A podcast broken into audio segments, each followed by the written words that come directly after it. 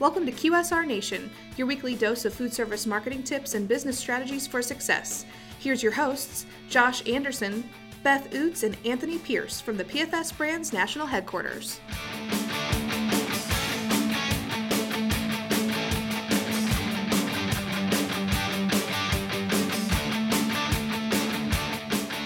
Hey everybody, welcome back to QSR Nation. As always, we have Josh, Beth, and Tony here from the PFS Brands National Headquarters in Holts Summit, Missouri, to talk about food service marketing, marketing and business strategies for success.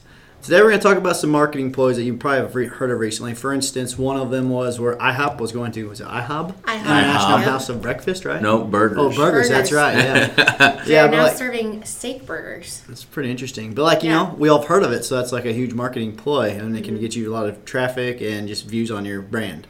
Well, you know, one thing you know, there's been several articles written and people you know taking a lot of jabs at it, um, and a lot of folks are looking at was this marketing genius or epic failure, and you know, I mean.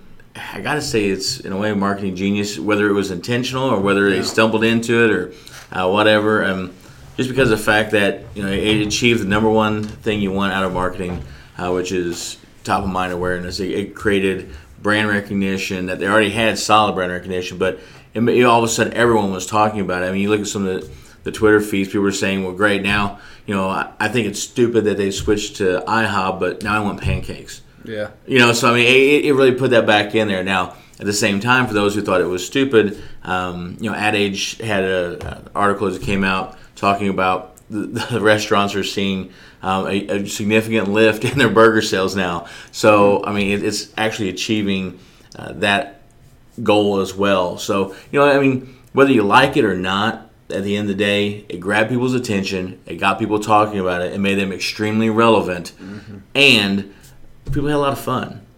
Well, and the awesome thing is they did the build up of before. Yeah. So I mean, it was a three to four week campaign beforehand of just letting people know that there's going to be a change coming. And so not only was it just okay, well, we have no idea what IHOP's going to do, so let's go in there see what we can come up with, see what the whole talk about the, or talk about the change is going to be. And then once they did it, people really didn't understand, but it worked. I mean, you're gonna have your social media buzz was incredible for them. I mean, let's just talk about they were their Twitter feed alone, and they were trying to respond to as much as they possibly could. But they got other franchisees that were getting into it in that conversation, and it's just, I mean, it's been a genius move for them, and it's going to be working out for them for a very long time. For sure, you had no idea what it's going to stand for. You had no idea if it was going to be permanent or temporary. And we Mm-hmm. had a we had a conversation in the hallway about it for like thirty minutes in one marketing department. Well, you know, and what's great is, uh, you know, you mentioned the other, uh, you know, other brands, you know, getting engaged as well. Um, so that was awesome. Uh, you know, I, I always love the savageness of Wendy's uh, tweets. Those are those are like make my day. Maybe I'm just a dark soul, but I just really love them. Um, and uh, you know, one of their tweets was. Um, someone said, "Hey, Wendy's, you know, you take this line down, or whatever," and they said, "We're not afraid of someone, you know, who thinks pancakes are make are hard, you know." Too hard to make, yeah. So you know, there, there there was a lot of jabs thrown back and forth, but in the end, I mean, it really created consumer engagement because people wanted to talk about all of these different you know locations, whether it was Wendy's, McDonald's, you know, IHOP, IHOB, um, you know, whomever it was in that space. It was great um, to have that going on because um, it just created fun entertainment, which was magnificent marketing in in my mind. Uh, I, I loved it. I, I enjoyed it. So someone else change your name really quick so we can make fun of you. well, you know, it's just those little, even if it's just like a one day ploy just to try and get the conversation going. I know a couple years ago um, for the Branson Airport, Richard Branson did an April Fool's joke where he said that he was actually going to be purchasing the Branson Airport. It was going to be, that was his home airport, was Branson Airport. And it was just a one day deal. But you know what? It got people talking about it. He had a bunch of buzz on everything. And so it's just, when you can get and generate that conversation, that's what's going to make marketing work. So you have to figure out what's going to be happening for your location. Even if it's just something smaller, it's going to be that small town inside joke. Get people talking about it and get that buzz so that we can get those sales that are coming in the door that you might not have ever received. yeah, for sure. It's just outside the box thinking and maybe pushing the envelope a little bit where you have it before. Well, yeah, and again, it creates that consumer engagement.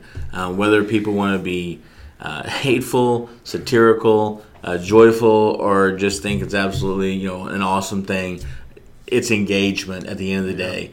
And uh, for everyone of those people who engage with your brand, it creates an opportunity to be in front of other people generate exposure, generate top of mind awareness, and it helps you dominate the thought process of a very, very diversified uh, mind of consumers today. Yeah, for sure. And if you have any success stories from your own location or have any questions, please reach out to us at QSRNation at PFSBrands.com and please subscribe to the podcast at QSRNation slash podcast.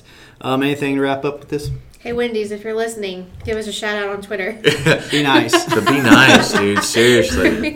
Now let's go have some pancakes. yeah. All right, everybody. For Josh, Beth, and Tony, we'll talk to you next week. By next week for another QSR Nation episode or visit pfsbrands.com.